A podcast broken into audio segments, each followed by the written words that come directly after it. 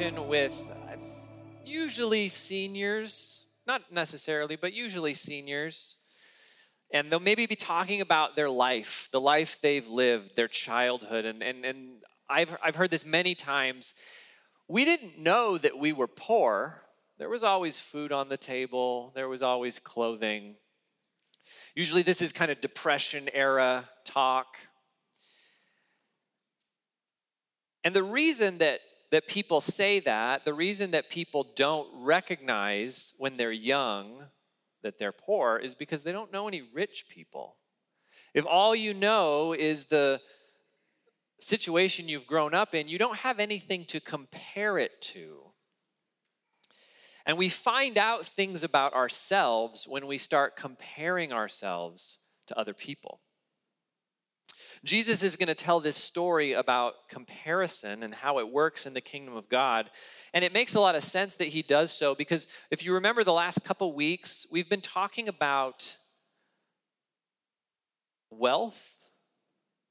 Jesus met this rich young ruler last week and he was talking about the kingdom of God and his riches were in the way of getting him access to the kingdom of God. And the disciples were like, Well, we gave up everything for you. What do we get? And, and there's this weird comparison game going on. And so Jesus says, and John talked about it last week, he said, But many who are first will be last, and the last first. And then he starts in on this story.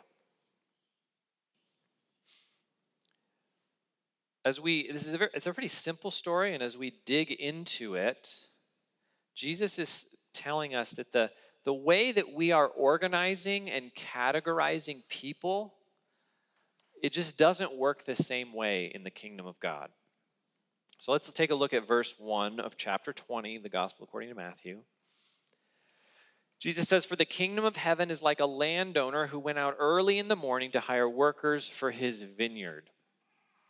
So the kingdom of heaven, God's God's people, God's plan, God's economy is like this. And he describes a landowner, a man with a vineyard, and he needs people to work in his vineyard. He goes out to the marketplace to find day laborers. The classification of a day laborer was pretty common in the ancient Near East. It would have been somebody who is a free person, they're not a slave, they're not tied to any kind of um, feudal lord kind of thing, just on their own. And these men are going to show up in the marketplace in the morning hoping to get hired. There's a freedom in that, but it's also a pretty destitute dire position to be in. Um, there's no social safety net, and they're literally living from daily paycheck to daily paycheck. I know many of us live from paycheck to paycheck in like two week increments. It's payday, and you've got like all this money, and you have to like ration it out over the two weeks, and that can be hard. But the day laborer has nothing and he gets up in the morning hoping to get a denarius so that he can work for 12 hours, get paid, buy some food for his family, and go home and literally get the daily bread he needs for that day. This is such a precarious position that the Old Testament law specifically says you need to pay your laborers at the end of the workday. It is illegal to pay them the next day because they need to be paid right away because they have nothing. verse 2 After agreeing with the workers on one denarius, he sent them into his vineyard for the day. One denarius is a normal's a normal wage for a laborer. This is for uh, typically for 12 hours of work. This is not an eight hour shift with a lunch break and two 15 minutes at either end. It's 12 solid hours of work for this coin. This is what the landowner deems fair, and this is what the laborers deem fair. This is what they're looking for. This is what they got up this morning to get. And then in verse 3, when he went out about nine in the morning, he saw others standing in the marketplace doing nothing. He said to them, You also go into my vineyard, and I'll give you whatever is right. And so they went. And about noon and about three, he went out again and did the same thing. So, a little side note here about interpreting parables. I think I've brought this up a few times as we've gone through Matthew, but Jesus is giving us a couple big ideas with these stories he's telling. Every detail of every story is not that important, and it doesn't always make sense. We, this is really easy to see when you read something like one of Aesop's fables. It's like there's a crow and a fox, and the crows and the, they're talking to each other, and you can go like, "Wait, foxes can't talk." This is a crazy story, but that's not the point of the story. There's a lesson involved in the story, and many of Jesus' stories are the same way. He, he has details that are just kind of confusing, and if you spend too much time on them, you miss the point of the story. We could be asking, why does the landowner keep going out to the marketplace every three hours? Doesn't he have work in his vineyard to do? How come he doesn't know how many staff he needs for the day and he has to keep adding more? That's not important. What is important is there's all these extra the landowner keeps going out to them and keeps assigning them work in the vineyard. He says, I will pay you whatever is right. And so if it's nine o'clock in the morning, I've been waiting around in the marketplace for three hours. There's nine hours of the workday left. Maybe what is right is three quarters of a denarius. It's better than nothing. So I'm going to go out into the vineyard. Verse 6 then, about five, he went and found others standing around and said to them, Why have you been standing here all day doing nothing? Because no one hired us, they said to him. You also go into my vineyard, he told them. So, 5 p.m., this is the last hour of the workday. Work ends at 6. And there's still people out in the marketplace hoping to get hired, hoping for something before the day is done. And the landowner asks a good question Why hasn't anybody, why are you still here? And they say, Well, no one hired us. And I just wonder, like, why, why, why didn't they get hired? I remember being in elementary school. We played a lot of we played a lot of ball in elementary school. We played football and dodgeball and uh, wall ball and kickball. And there were always a couple guys who were really good at the ball. And they got to be the team captains. And everybody else lined up, and the captains took turns picking you. And I was never going to be picked first. I was okay with that. I just didn't want to get picked last. If you've ever been picked last, it's a really sad feeling because there's two captains and there's two people left, and the one captain goes, I'll take Jim. And then the other captain goes, Well, Zach, I guess you're on our team. Ugh. And I wonder, maybe these guys have been hanging around the marketplace and one of them's kind of walks with a limp and the other guy has one eye and you know this other guy's got seasonal allergies so he's sneezing everywhere and like yeah nobody wants you but they're still there at the end of the day and the landowner has compassion on them and he says, Okay, get in my vineyard and work for the last hour of the day. Nobody wants these men, they are last. Verse 8 When evening came, the owner of the vineyard told his foreman, Call the workers and give them their pay, starting with the last and ending with the first. When those who were hired, about five came, they each received one denarius, a full day's pay. And when the first ones came, they assumed they would get more, but they also received a denarius each. When they received it, they began to complain to the landowner. These last men put in one hour, and you made them equal to us who bore the burden of the day's work and the burning heat. He replied to one of them, Friend, I'm doing you no wrong. Didn't you agree with me on one denarius? Take what's yours and go. I want to give this last man the same as I gave you. Don't I have the right to do what I want with what is mine? Are you jealous because I'm generous?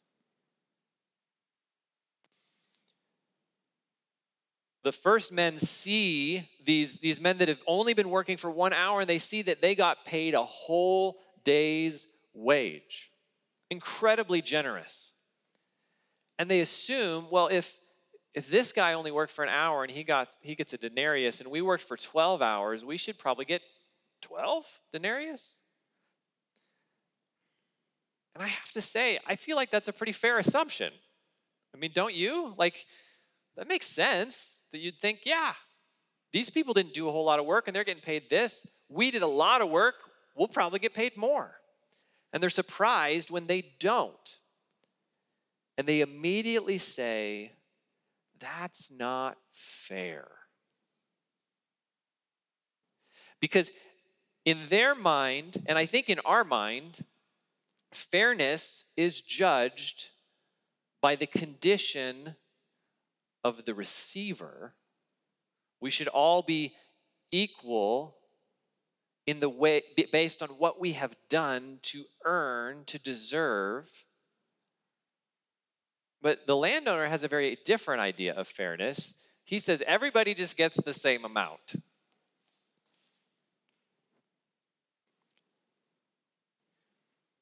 And I have a really hard time with that.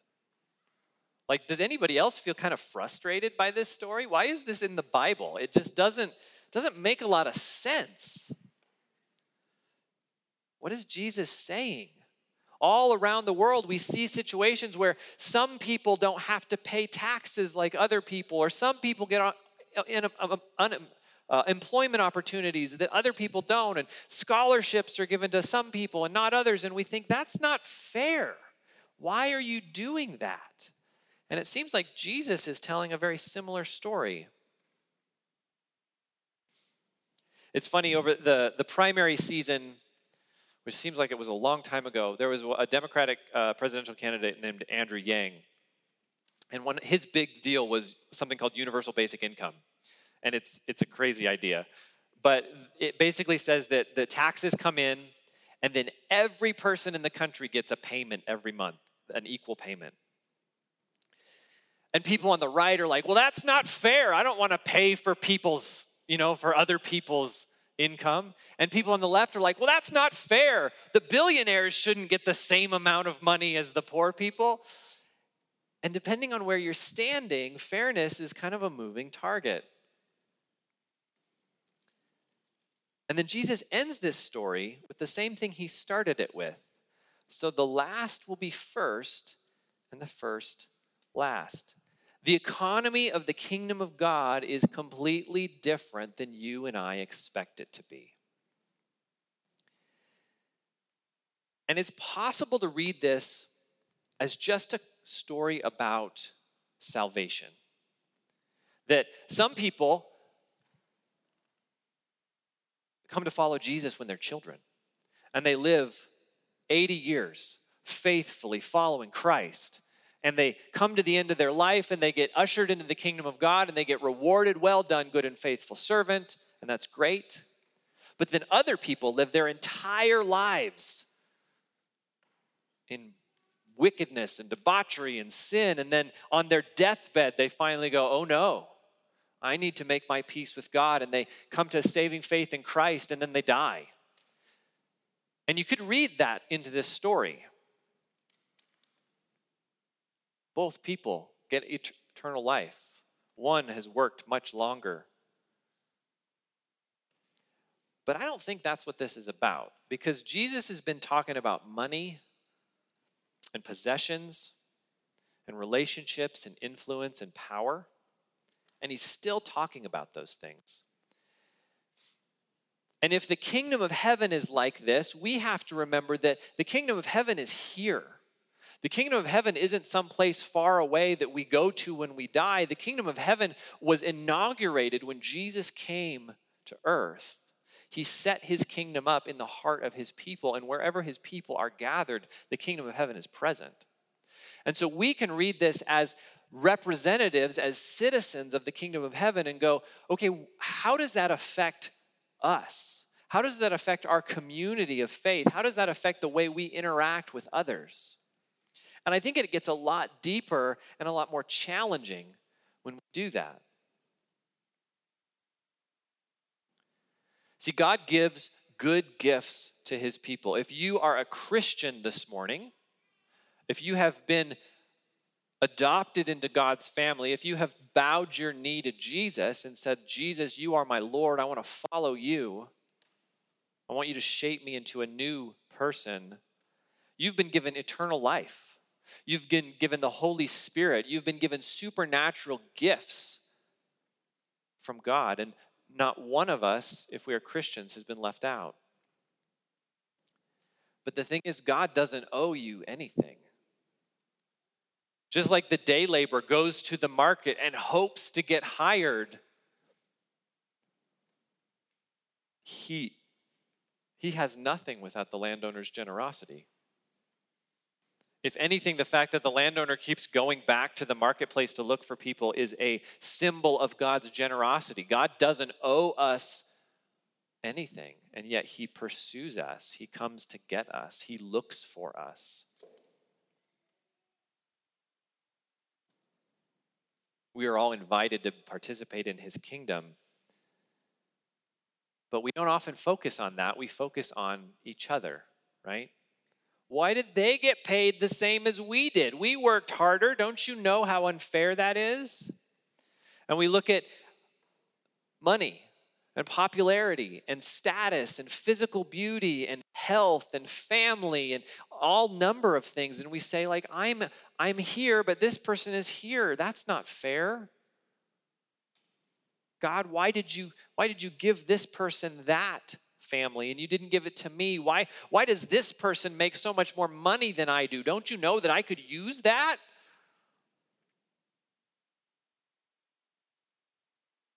Why don't, ha- why don't I have the abilities that this person does? Why haven't I been given the opportunities that that person has? It's not fair. The landowner at the end of this parable says something important. He asks the question Are you jealous because I'm generous? Jealousy is an interesting thing. Jealousy is not envy. Envy is, I want what you have. Jealousy is, I don't want you to have what you have. If I was envious of Jeff Bezos, I would want to be a billionaire. If I'm jealous of him, I want him to lose all his money. And we get jealousy, I think, for two reasons, at least two reasons that I want to talk about. And the first one is pride. I think we're all just a little bit proud inside. You know what? I I deserve more. I'm, I'm better. I'm better than you, and I'm better than you, and I'm and God should recognize that I'm better. Verse 12 is what, is what these men said. These last men put in one hour, and you made them equal to us who bore the burden of the day's work and the great, the burning heat. We've worked hard for our money. We're better than them. We deserve more. And that attitude lingers inside of our hearts often. Even if we even if we are wise enough not to articulate it in polite company, right? The other motivation for jealousy, I think, is fear. We're afraid that there's not enough. The landowner says, Are you jealous because I'm generous? Because I'm giving away more than you think I should be giving away? See, when I'm, when I'm afraid, when I believe that resources are scarce, I don't believe that there's enough. If you get something, there won't be enough for me. The only way I can succeed is if you fail. And Jesus is pushing back against that assumption. We serve a generous God, and there's always enough.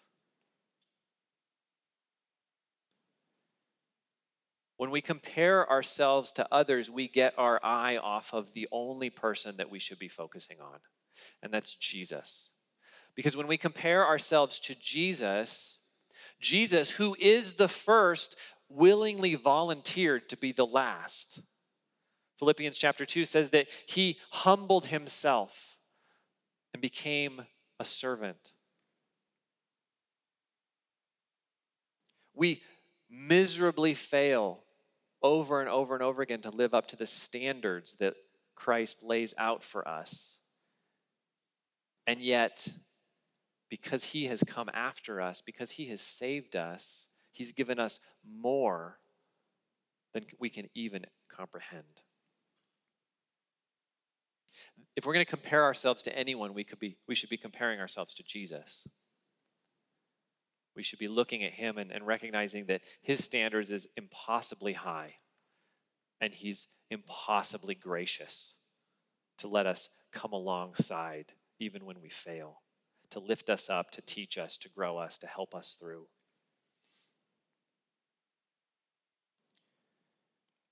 In the book Alice in Wonderland, there's this scene where Alice finds herself in the ocean with all of these other creatures. And they're swept up on the beach and they're all wet. And there's a dodo bird. And the dodo bird says, in order to get us dry, we should have a caucus race.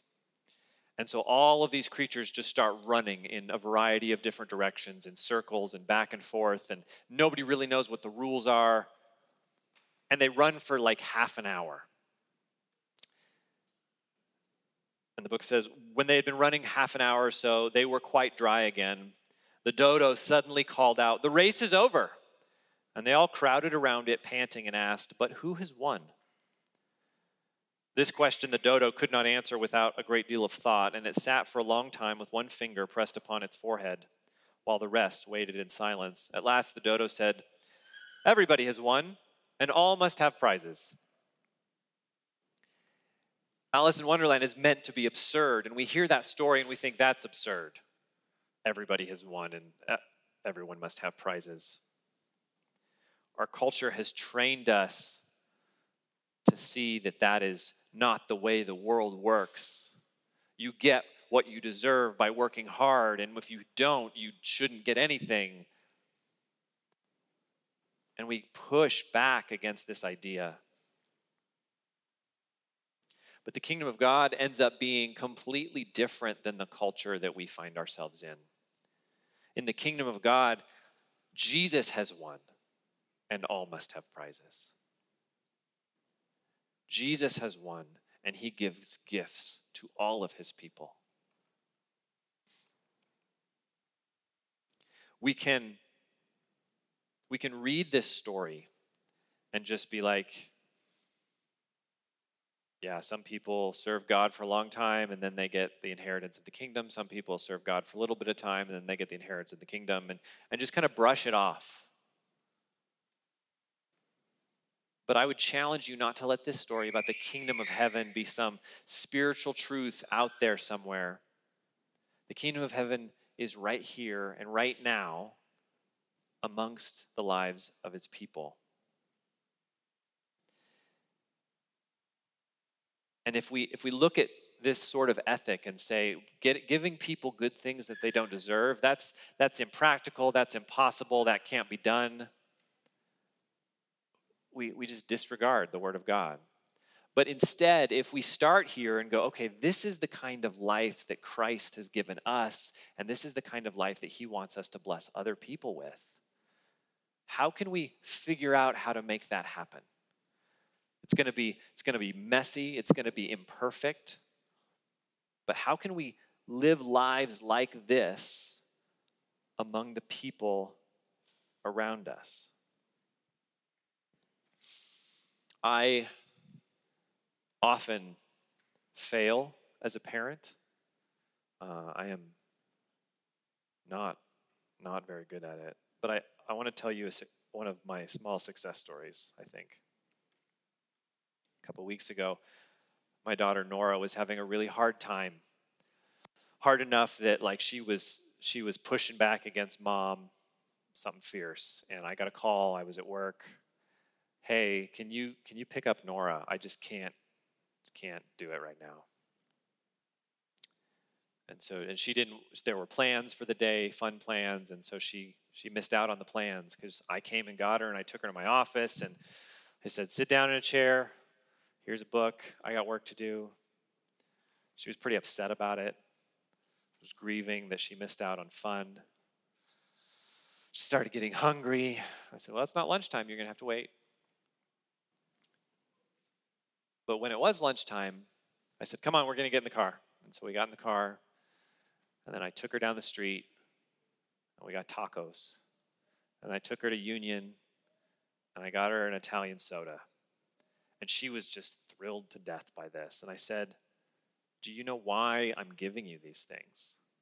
And she said, I no, I don't know why. And I said, Because even though it's been a really hard day and you've made some really poor choices, mommy and daddy love you no matter what. And we want to give good things to you.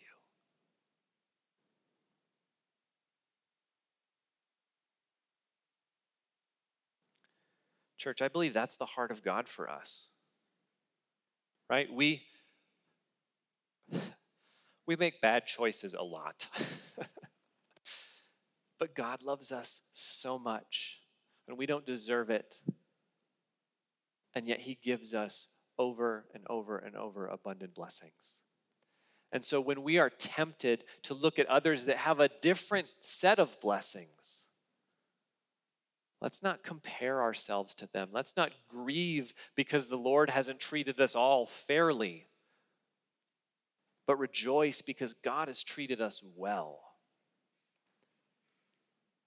Because in coming to the earth as a man, living a perfect life, dying on the cross, and rising from the dead to secure our salvation, Jesus has won and we all get the prizes. That's what we reflect on when we take the Lord's Supper, when we take communion. And as we as we sing, as we remind ourselves of who Jesus is, we have an opportunity not to think about how we've been wronged this week, not to think about how we wish we were uh, healthier, or happier, or wealthier, or whatever, but to remember we have been given so much in Christ. We've been given life, we've been given a new community, a new hope. And I would just ask you to take the communion back to your seat and ask the Lord to show you where your values, your the things that our culture has infused in you are out of line with the way the kingdom of God works. Because over and over and over again we see that Jesus' idea of how the world's supposed to work is very different from the world outside. I want us to be people that that are challenged by that and are bold enough to step out and say, okay, I'm going to try to live that life. I don't know what it's going to look like. I don't know how to do it, uh, but I'm going to fumble my way through it in the midst of community and figure out what it looks like to love others the way Jesus says the kingdom of God and the citizens of the kingdom of God are supposed to.